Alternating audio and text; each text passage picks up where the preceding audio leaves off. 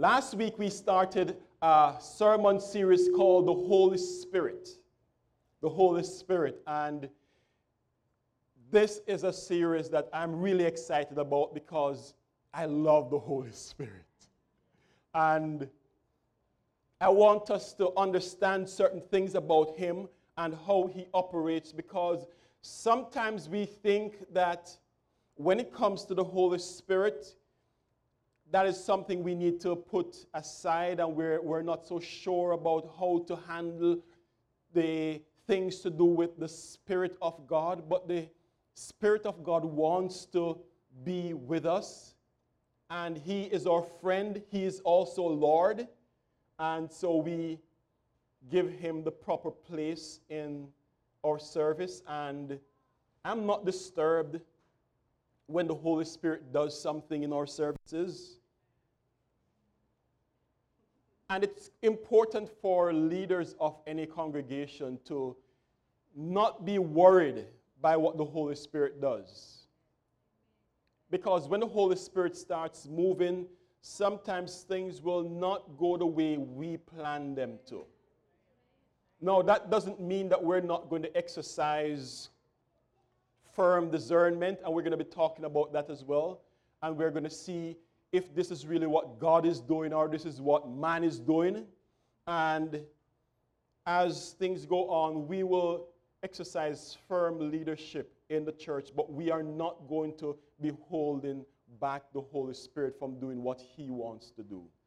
Today, in our series, we're talking about the gifts of the Holy Spirit. But I'm not going to be talking about any specific gift today. What I'm going to be doing is I'm going to be giving a kind of overall view of the gifts. And then next week, we are going to start talking about the groups in numbers of threes. There are nine gifts, and we're going to talk about those. So today, we're talking about the gifts of the Holy Spirit.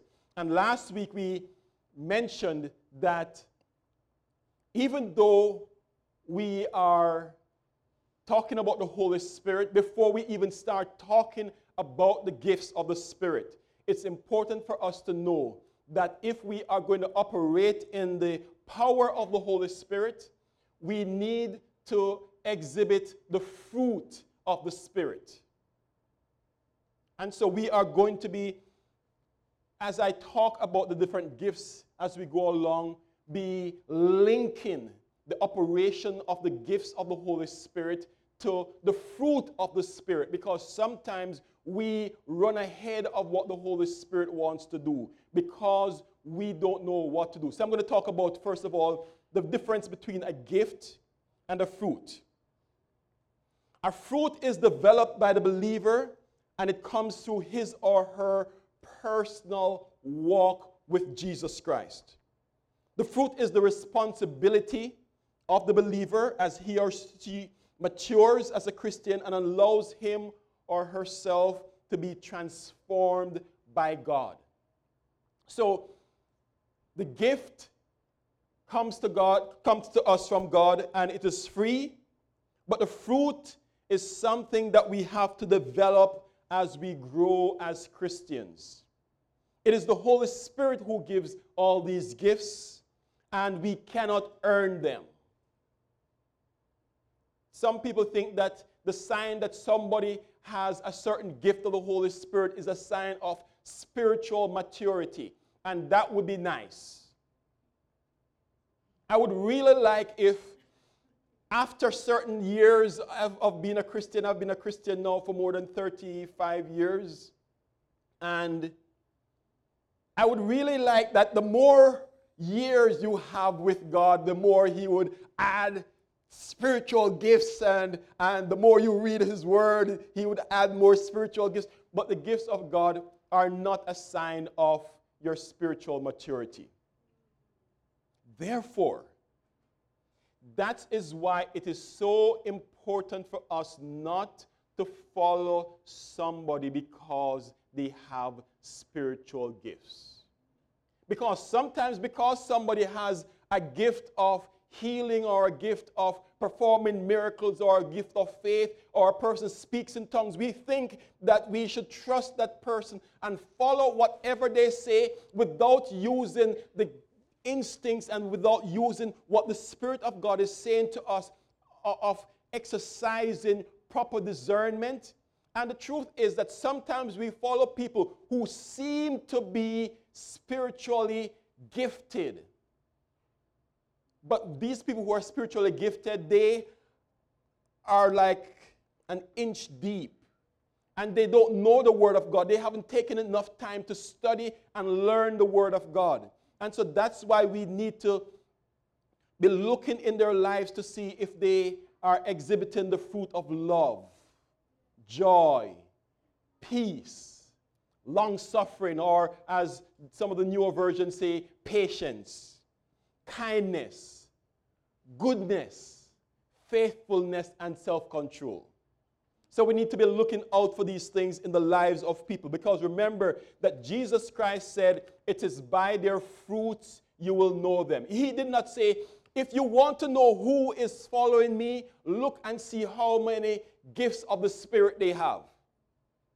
Because if he did that, perhaps we would start following after people who are not following the Spirit of God. And it's not Christians alone, as you know, know, that have gifts. There are people who can heal, and they're not Christians. There are healer people, there are, there are, there are faith healers that are not following the Spirit of God. And sometimes what they're doing is they are having partnership with familiar spirits. And we have to talk about that as well. And so I have a definition for what I'm talking about when I talk about the gifts of the Holy Spirit. Don't look this up in a dictionary. Don't look this up in any Christian book. This is just my personal definition. So let's go. The gifts of the Holy Spirit are unmeritable, unmerited, irrevocable, supernatural, empowering tools given by the Holy Spirit to the individual Christian for the purpose of ministry to the body of Christ, the church, in order to win souls to the kingdom of God and bring glory to Jesus. That's a mouthful, so let me read it again. The gifts of the Holy Spirit are unmerited, unmerited, irrevocable, or some people say irrevocable, unmerited and irrevocable, supernatural, empowering tools given by the Holy Spirit to the individual Christian for the purpose of ministry to the body of Christ, the church, in order to win souls to the kingdom of God and bring glory to Jesus Christ. I'm setting this aside because I'm going to come back to this definition a, number of times. Because what I'm going to be doing is I'm going to be looking at each of these words in the definition that we have here so that you can understand what I'm talking about. And the first word is gifts. Gifts. Gifts is coming, the, the Greek word that if the, the Old Testament was written in Hebrew and the New Testament was written in Greek. And so from time to time, sometimes I'll be talking about the Word of God. And what I will do is I will take you to the Greek to talk about where these things are coming from. So the Greek word used for gift is charisma. It is Strong's number 5486, and it's related to a number of other words in the Bible. Words that the coming from Greek, which is, for example, char, C H A R. And then we have a word like kara. If you know anybody who has the name Kara, Kara means joy. I have a, a niece, not really my niece, Delia's niece, by the name of Kara. That means joy. So Kara is joy, cheerfulness, delight. And then there's the word charis, C H A R I S, and it is grace, goodwill, undeserved favor. So when we talk about charisma, the gifts of the charisma, we're talking about a gift of grace, a free gift, divine gratuity, spiritual endowment, miraculous faculty. It is especially used to designate the gifts of the Holy Spirit. So whenever you hear people talking about charismatics, the reason they say this person is a charismatic is that this person exhibits one of the gifts of the charisma, meaning the gifts of the Holy Spirit that are listed in 1 Corinthians chapter 12. So that is the, the main thing behind a charismatic. And so, just to give us a good picture of what the Bible says about the gifts of the Spirit, I'm going to read 1 Corinthians chapter 12. And I'm going to do something that I've never done before. I'm actually very embarrassed by it. so the, the, the joke was I'm getting older and I didn't know it. and so I, I went to a, a, a, picnic that New Life Providence had, and they, they had this big, big bus. And in the bus, they were, were doing test, eye tests. And so I'm doing this eye test. And when I'm doing the right eye test, I couldn't even read the first line of the text.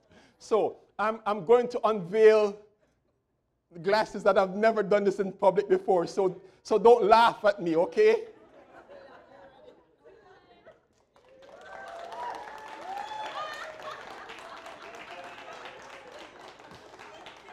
I asked you not to laugh.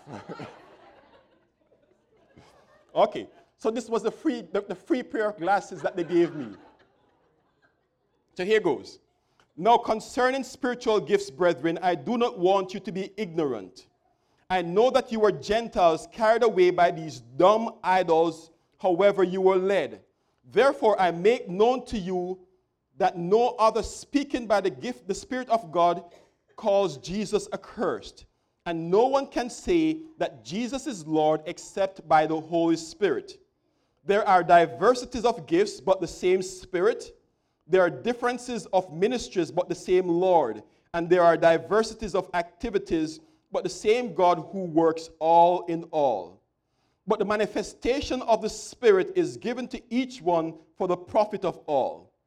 For to one is given the word of wisdom through the Spirit, to another the word of knowledge through the same Spirit, to another faith by the same Spirit, to another gifts of healings by the same Spirit to another working of miracles, to another prophecy, to another discerning of spirits, to another different kinds of tongues, to another interpretation of tongues.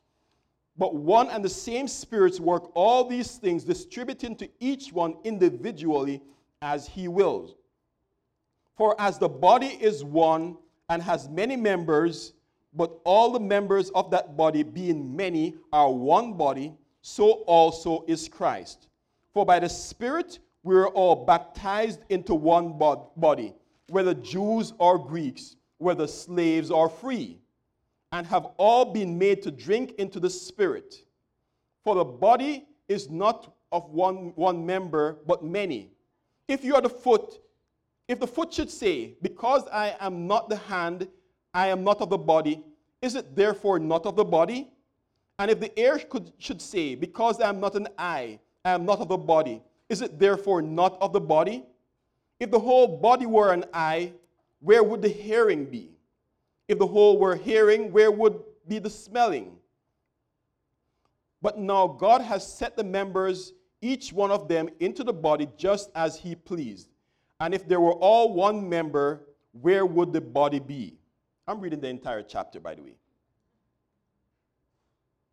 Verse 21 and the eye cannot say to the hand, I have no need of you, nor again the head to the feet, I have no need of you.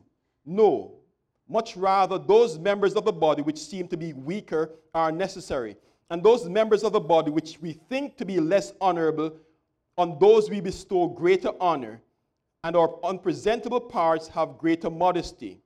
But our presentable parts have no need. But God composed the body having given greater honor to the part which lacks it, that there should be no schism in the body, but that the members should have the same care for one another. And if one member suffers, all the members suffer with it. If one member is honored, all the members rejoice with it. Now you are the body of Christ and members individually. And God has appointed these to the church first, apostles, second, prophets, third, teachers after that, miracles, then gifts of healings, helps, administrations, varieties of tongues. Are all apostles? Are all prophets? Are all teachers? Are all workers of miracles? Do all have gifts of healing? Do all speak with tongues? Do all interpret? But earnestly desire the best gifts, and yet I show you a more excellent way.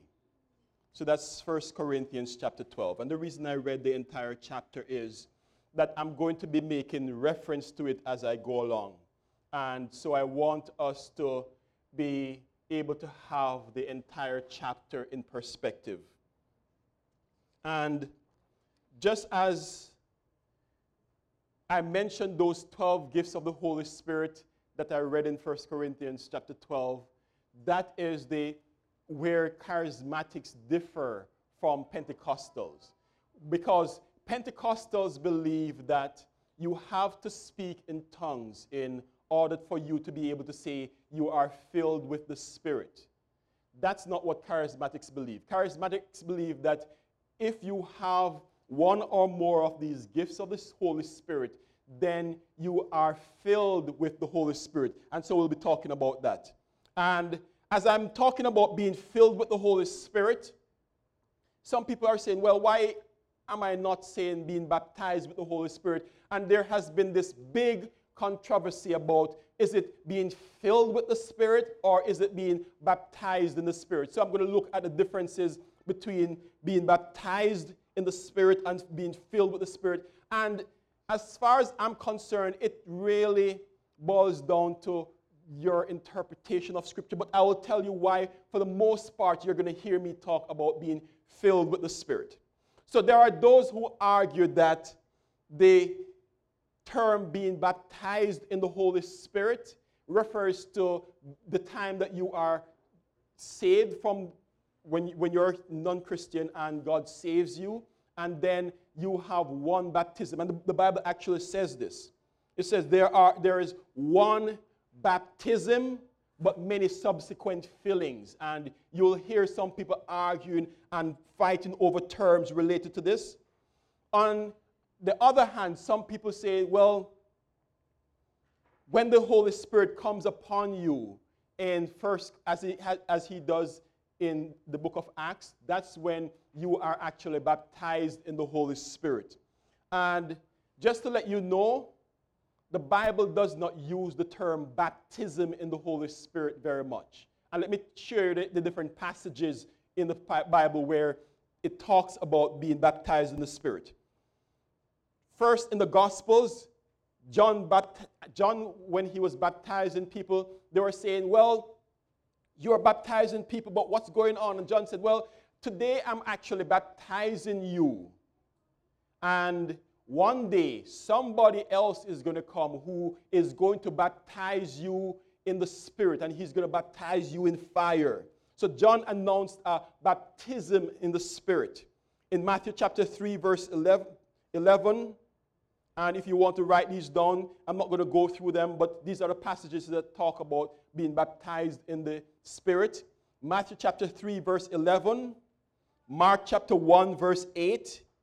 Luke chapter 3, verse 16, and John chapter 1, verse 33. Let me go over them again. Matthew chapter 3, verse 11, Mark 1, verse 8, Luke 3, verse 13, and John chapter 1, verse 33. And all of these passages actually refer to the act of sealing a Christian for eternity. And so that's why many people are today arguing that the term should not really be being baptized in the Spirit, but being filled with the Spirit, because there is really one baptism and there are many subsequent fillings. And so you can come to the altar and be filled with the Holy Spirit, and it's a continual action. In my mind, there is no real need to argue over whether it is baptism in the Holy Spirit or being filled with the Holy Spirit. I call this a double take. Because we have these, these different, different views of, of saying, well, were you really baptized in the Holy Spirit or were you filled in the Holy Spirit? And I say, look, I don't know what you want to call it. If you want to call it being baptized in the Holy Spirit, that's great. If you want to call it being filled with the Holy Spirit, that's great. If you want to call it being, being oofed by the Holy Spirit, that's great.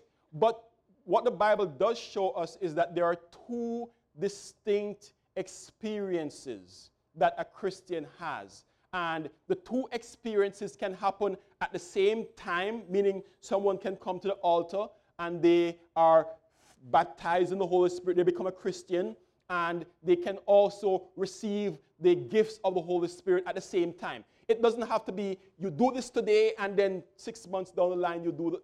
But there are two distinct experiences, and I want to share the two distinct experiences. First of all, Paul in Acts chapter 9.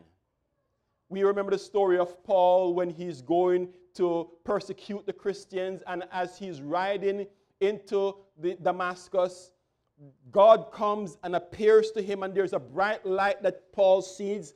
It knocks him off the horse, and Paul falls to the ground. And Paul hears a voice, and everybody else around Paul hears this voice Paul, Paul, why are you persecuting me? And when Paul hears that voice, he says, Who are you, Lord? And he's beginning to acknowledge that this is somebody, the even though he was persecuting these people, he's now beginning to acknowledge that this person that is talking to him is Lord. And Paul is blind. And so the, God tells him, Go to this place, and when you go to this place, somebody will come to you and they will lay hands on you and they will tell you what to do. And so Paul goes to this place, and what does Paul do? He is praying to God. He, this Paul, who is now acknowledging that, that this person who he has been persecuting is the Lord. He goes, and then this man by the name of Ananias, who's a prophet, comes and Ananias lays hands on Paul, and Paul is filled with the Holy Spirit. And in, we, we don't have any evidence in the Bible right here that Paul spoke in tongues right at, at that time. But later on in the Gospels, Paul tells us in 1 Corinthians chapter 14, he says, I thank God that I speak in tongues more than all of you. So we can see that Paul had a conversion experience on the road to Damascus, and then later on he had another experience where he was filled with the Holy Spirit. Then there's another passage in Ephesians chapter 19. I'm sorry, in Acts chapter 19 to do with the Ephesian Christians. And so you have all these Ephesian Christians, and they are Christians. They have been following the way, they have been trusting in God. And so Paul, Peter writes them a letter, and Peter says to them, Have you received the Holy Spirit since you believed? Notice that they have already believed. He said, Have you received the Holy Spirit since you believed? And if you go to Acts 19, you will see that these are people who have been following the way. And in the today we call people who follow Jesus Christians, but at that time they were calling them the way. And so he says to them, Have you received the Holy Spirit since you believe? And they said, We haven't even heard of the Holy Spirit. And so Peter goes and he prays over them, and they receive a fresh second touch. That's why I call it double take. They receive the second touch by the Holy Spirit. So there are two distinct experiences. There's one more I want to highlight. This one is in Acts chapter 10, and this is a person by the name of Cornelius. Cornelius was a just man, and he was someone who followed God very closely. And Cornelius was a person who the Bible admits this is a just and righteous man before God. But Cornelius had a problem. He didn't really have the full manifestation of the Holy Spirit.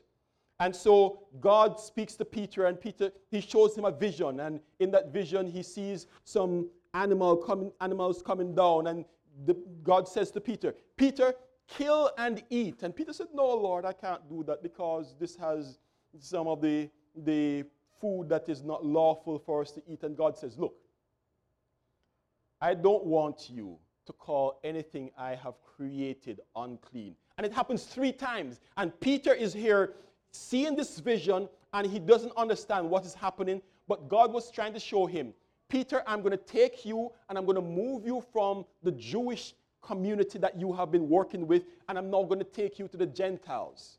And so Cornelius was a Gentile. And so that was preparing Peter to go to Cornelius.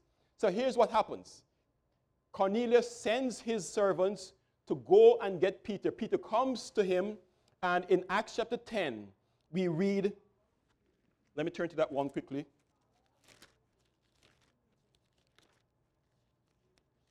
And I'm going to read verses 35 to 37.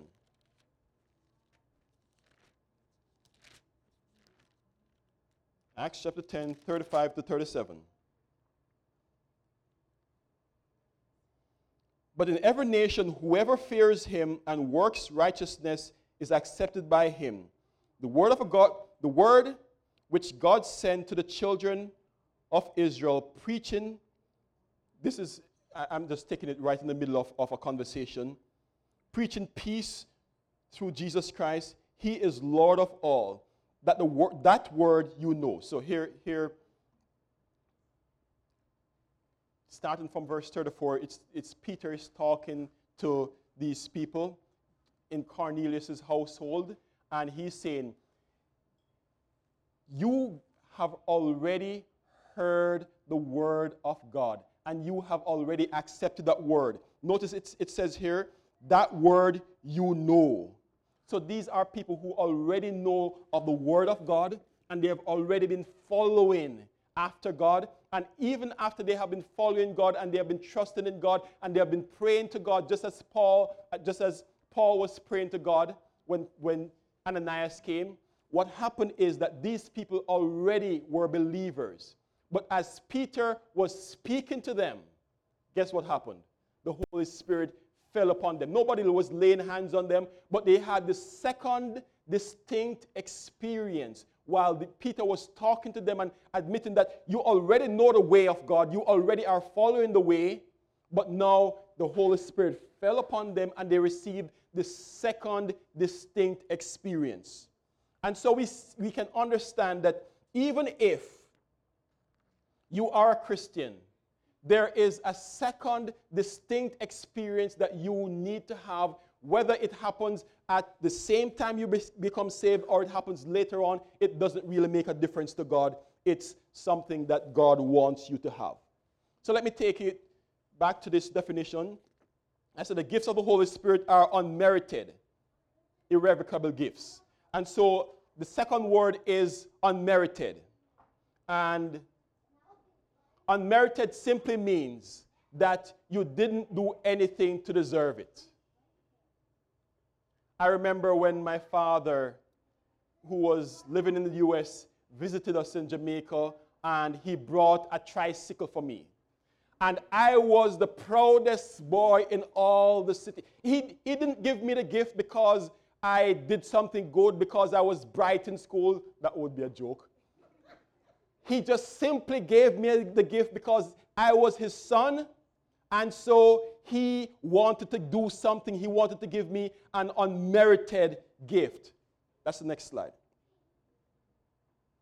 So when God gives you that gift, it's not because you have done something as a Christian. It's not because you have matured in the faith as a Christian. It's simply because He wanted to give you something for free, because He likes you. How's that? Next is irrevocable. The gifts are irrevocable. In Romans chapter 11, verse 29, it says, For the gifts and calling of God are irrevocable. One version says, the gifts and callings of God are without repentance, meaning if God gives you the gifts, He's not going to take it back. And some people have worked and they have seen God move in their lives in a certain way, and after God has moved their lives in a certain way, what happens is that they stray from God and the power of the Holy Spirit that was evident in their life, it isn't there anymore. And so they feel that God has taken back their gift, his gift from them, and he hasn't done this. There's a, a term which is really a derogatory term that is Indian giver. You guys ever heard that where somebody gives you a gift and takes it back? It was actually a misunderstanding. What happened was that these British people came from Britain and they had a system of, of cash. So I pay you for something and I give you that thing. And they came and they found these, these Native Americans and First Nations people, and they brought gifts and they gave it to them. And after a while, the, the, the, Native Americans, First Nations people took the gifts back. And so they started saying, Indian giver, because you give a gift and you take, take it back. But guess what? It was really a misunderstanding because what happened was that the, the Native Americans had this system of bartering. And they're not working with cash. I give you something valuable, and you give me something valuable in return. And so they were giving these British people these valuable gifts, and they weren't giving them anything in return, so they took it back. So that's where the term Indian giver came from. Well, God is not like Indian giver in any sense of the, the, the, the word. God gives you a gift and it is for keeps. Notice the passage also says the gifts and callings of God are irrevocable, meaning that God is not going to take back his calling. So if he called you once upon a time, you heard his prophetic word, and God says, I'm calling you for something, He's not going to take back that calling. That calling is forever. And you can run and you can hide, but the calling is right behind you. Because God is not going to take the calling back. And so, because we did not earn it, we cannot do anything to, take, to cause God to take it back. He has just given it to you. What happens, however, is that sometimes because of sin in our lives, what God does is He lifts the weight of the anointing of your life. And that's why I mentioned before, and I'm mentioning it one more time, that we don't follow somebody because they have a spiritual gift. I can't say that enough because I've seen too many people who are having spiritual gifts and they, their lives are messed up. But one day, when God comes in power, all of that is going to be revealed again, just as it was in the book of Acts. The next term, so the gifts and callings of God, according to my definition, the, gift, the gifts of the Holy Spirit are unmeritable, unmerited, irrevocable, supernatural, empowering tools. They are supernatural, empowering tools. A gift of the Holy Spirit is not the same thing as a talent. You can never teach yourself a gift. And so there are many people who are talented, and they, they might be talented musicians, and they might be talented singers. And the fact that they're talented musicians or talented singers, we sometimes say, let me put, let, let me put you on the platform because you, you, you, you, are, you are called of God. But it's not really true. Sometimes somebody might be talented, but they don't have a gift that God has anointed to use for his purposes. So it's not something that you're born with, although sometimes people who have been called to God and God has, has, has promised something to somebody and God wants to give this gift to somebody in the future, that person might be earmarked for something. And so they might exhibit certain gifts of the Holy Spirit before they are even Christians. An example of that in Scripture is Samuel, who God called him even before Samuel knew who God was. And some people, they have had certain things, certain callings in their lives because God wants them to, to follow Him and to, to serve Him in this way. And so they start doing certain things or they start exhibiting certain gifts and we lead them astray. I heard the story of this, this child who was about three years old and he had an uncle by the name of Marcus. I'm not sure if Marcus was the name, but I'm going to use Marcus. And Marcus hasn't been around for months. The father hasn't seen him. Marcus lived in another city, and there has been no communication between Marcus and his parents. And then one day, this child will suddenly start jumping up. Marcus, Marcus, Marcus, Marcus. 10 seconds later, the phone rings. It's Marcus on the other end of the line. What happens is that sometimes somebody who is earmarked for God exhibits certain gifts. You know why? Because the Holy Spirit sometimes is so attracted to us, He can't wait to let His glory come upon you. In the Old Testament, we know where people who weren't even Christians exhibited the power of the Holy Spirit. Like Saul, remember? Saul traveling, and people were asking, Is Saul among the prophets? Saul was by no means one of God's servants, but God allowed him to have the power of the Holy Spirit for a certain time. So here's how we mess, mess things up.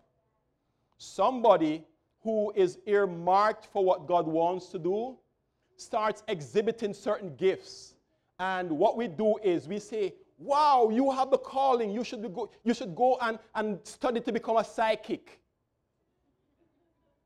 It's true. And, and be, because people have certain inclinations in the spiritual realm, we send them off in different directions. And what we as parents need to do is make sure that if you notice that your child has certain inclinations, lead them and direct them in the paths of God so that they will fulfill the gifts and callings of God that are on their lives.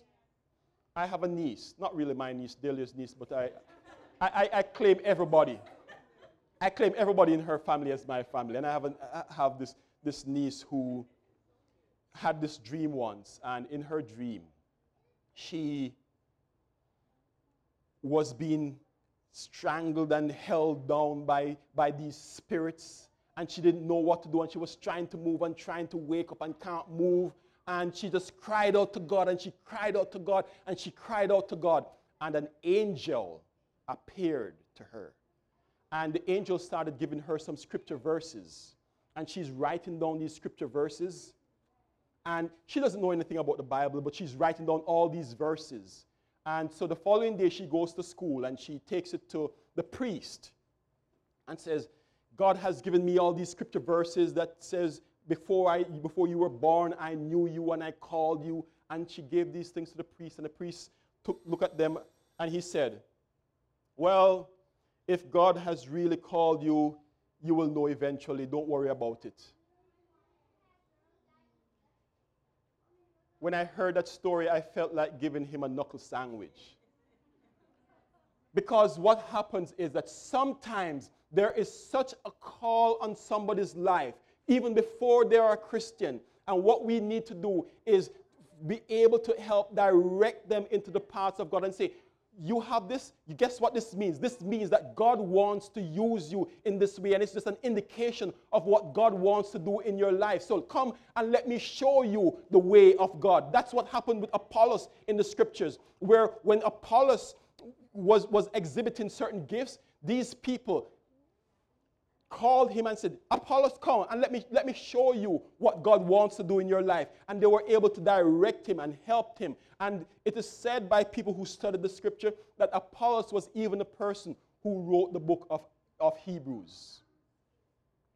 Because he learned, he had somebody who took him and explained the way of God to Apollos. So that's what we need to do be able to identify the calling of God on our lives. But this doesn't mean that if you have a certain talent, that you're nat- naturally called of God at this point in time. There is this big di- difference between a calling and a gift. And there's this little girl. She was seven years old at the time her name is Jackie Evancho.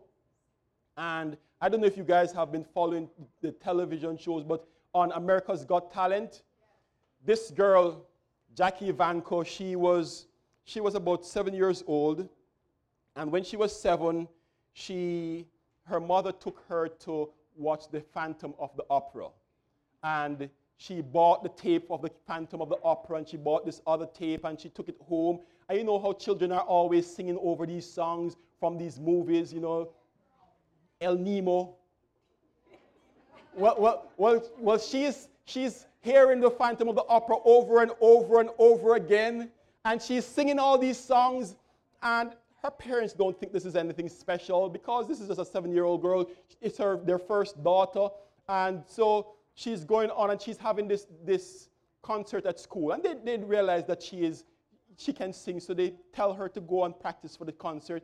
So she's going to sing at this concert.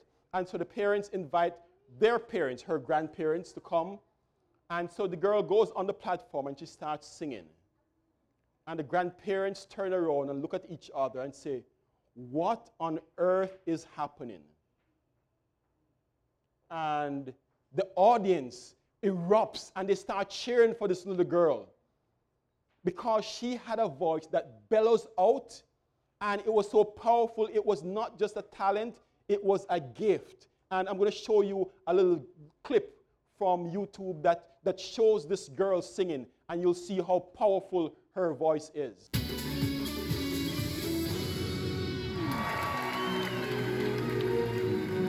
She was 10 at this time.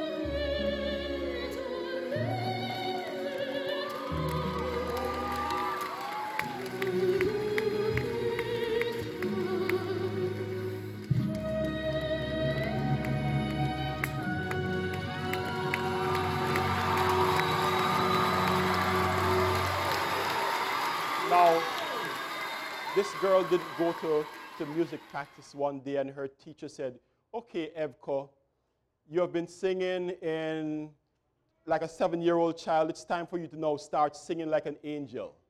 So I've, I've practiced, I've, I've taught you all the notes, so sing like this. Instead, this was an actual gift that this girl has received.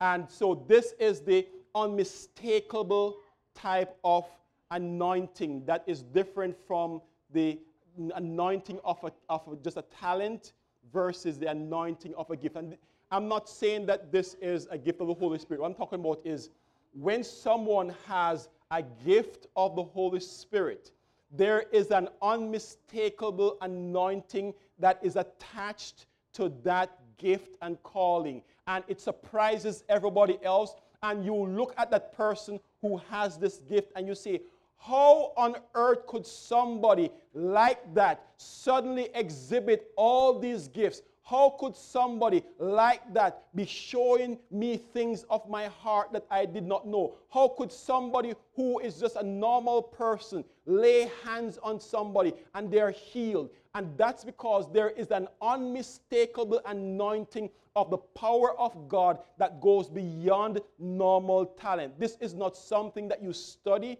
this is something that the Holy Spirit simply places in your life.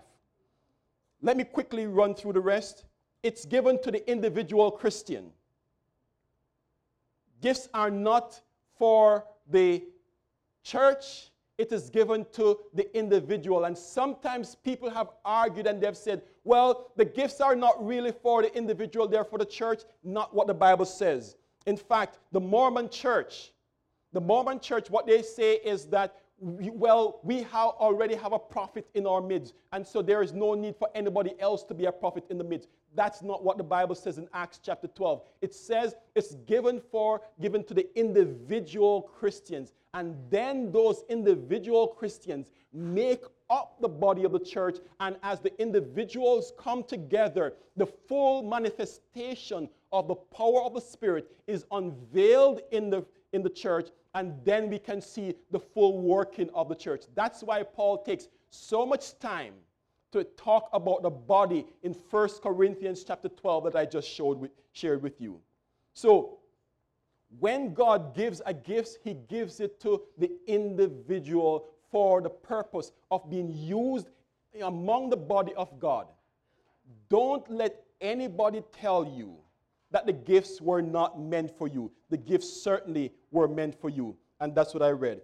And God said in the Word of God tells us that God is going to give us the desires of our hearts, and God would not cause us to have a desire to seek Him if He had no need or no plan to give you the fulfillment of those desires. And what does First Corinthians says in the end of the chapter, First Corinthians 12, it says, earnestly desire the best gifts. Now, if God says earnestly desire the best gifts, guess what? It means He wants to give you the gifts of the Holy Spirit for you to operate in those gifts in your life. Next, it's to, for the ministry to the body of Christ. 1 Corinthians 12 and 12 going on talks for a long time. It Paul is talking about the body, the body, the body. And he talks about we don't hide one member, we show all the members. And that's why it's important to come to church. You don't want to stay by yourself, isolated, because when you come and you're in the midst of God's people, that's when God releases his power. But not only when you're in the midst of God's people, because God brings you to the church where you operate with other people, and then he supercharges you when you're in the midst of others, and he gives you a corporate anointing. And then that anointing is you are able to take that anointing outside the church and reach others for Christ. And so the next part of my definition was to win souls for Christ, to win souls to the kingdom of God. And in John chapter 16, it talks about how the, the, the, the Holy Spirit, He will reveal things and he will, will convict the world of sin and of righteousness and of judgment. And as the Holy Spirit comes and as he plants these gifts in your lives, you're now able to take those gifts that are already inside of you and you're able to go out and convict the world because the Holy Spirit is revealing things to you. He's doing things through you. He's allowing you to work in the power of the Spirit. And then finally, to bring glory to Jesus Christ. John chapter 16, verse 14. It says, What the Holy Spirit will do is he will bring glory to Jesus. And Jesus himself said, when the Holy Spirit is come, in John chapter 14, he says, I, th- this Holy Spirit that is going to come, he is going to do greater works than what I have done. Now, these greater works, it doesn't mean that you're going to outdo Jesus Christ. What it means is that when the Holy Spirit comes upon you, Jesus is going to outdo the things that he did in the scriptures through you. You see how that works? Because the Holy Spirit wants to come and fill you with his power so that when he fills you with his power, you can operate in the gifts of the Holy Spirit in a dimension that supersedes any talent, in a dimension that supersedes anything that you could ever experience yourself.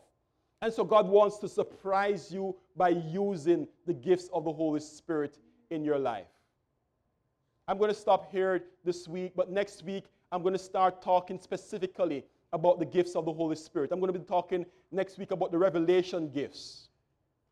Then we're going to take a break the following week when we have our Family Sunday. And then after Family Sunday, we're going to come back and I'm going to talk about the power gifts. Then we're going to look at the vocal gifts. But I believe that God wants to pour out His Spirit upon us. Not just to keep it for ourselves, but He wants to pour His Spirit out on us because He wants us to go out into the world and preach the gospel. He wants us to go out into the world and present what He's saying to others. God wants to use us in a mighty and powerful way. Will you allow Him to use you in this way? I believe that there is coming a power of the Spirit that we have yet to experience. I believe there's coming a pouring out of God's Spirit that is going to fill our lives and cause us to surprise ourselves. You are going to do some things that you never thought you would be able to do. Because God is going to pour out His Spirit upon you. You're going to experience some things you have never thought that you would experience before. Because God is going to pour His Spirit out on you. And as He fills you with His Spirit, you're going to see things happen in a way that will say, Woo, where did that come from? But it all starts when He calls you and you accept Him as your Lord and Savior. Maybe somebody is here this morning and in your life you have noticed that there is a calling on your, your life to do certain things. You have noticed that you know things that you couldn't know. You, you have noticed that the Holy Spirit is, is coming and, and he's, he's just showing you his face from time to time. Well, if that's the case, what it means is that you first need to give your life to Christ and allow him to use you. If you have never given your life to Jesus Christ, I want you to raise your hand right now because we want to pray with you. The Bible tells us that we're all sinners, and as sinners, we are doomed to an eternity without God. But as God sent his son Jesus Christ into the world, he sent his son that you might be saved. And then when Jesus died and he rose and went back to heaven, he sent his Holy Spirit to live in us. So if you're like that this morning, you have never given your life to Jesus Christ, just raise your hand right now. Let us pray with you. Father, I pray for my brothers and sisters here this morning. Lord, even as we have looked on the gifts of the Holy Spirit in a general way, I thank you, Lord, that you want to give us this other experience that will fill us and not just fill our lives that we would celebrate what you're doing in us, but you would take us out into the world, Lord. And that as we operate in the power of your Spirit, people will be convicted and they will say, Surely God is in you. So, Lord, I ask you that you'd fill each and every one of us, Lord. I ask you that your Spirit will be poured out upon your people and that as your Spirit is poured out upon us, we'll begin to see and experience you in a new way. Lord, come and touch your people. Lord, we're simply just putting ourselves in your hands, Lord. We know, Lord, that of ourselves we can do nothing, but we ask you, Lord, that you would come Touch my brothers and sisters, Lord. Fill them with your spirit. My brothers and sisters, the Lord bless you and keep you. The Lord cause his face to shine upon you and be gracious unto you. The Lord lift up the light of his countenance upon you and give you his shalom, shalom, his perfect peace. Now go into all the world and preach the gospel. And know that the power of the Holy Spirit is in your life, that Jesus Christ is with you wherever you go. Go in peace in the name of the Lord Jesus Christ. Amen. Amen. Amen.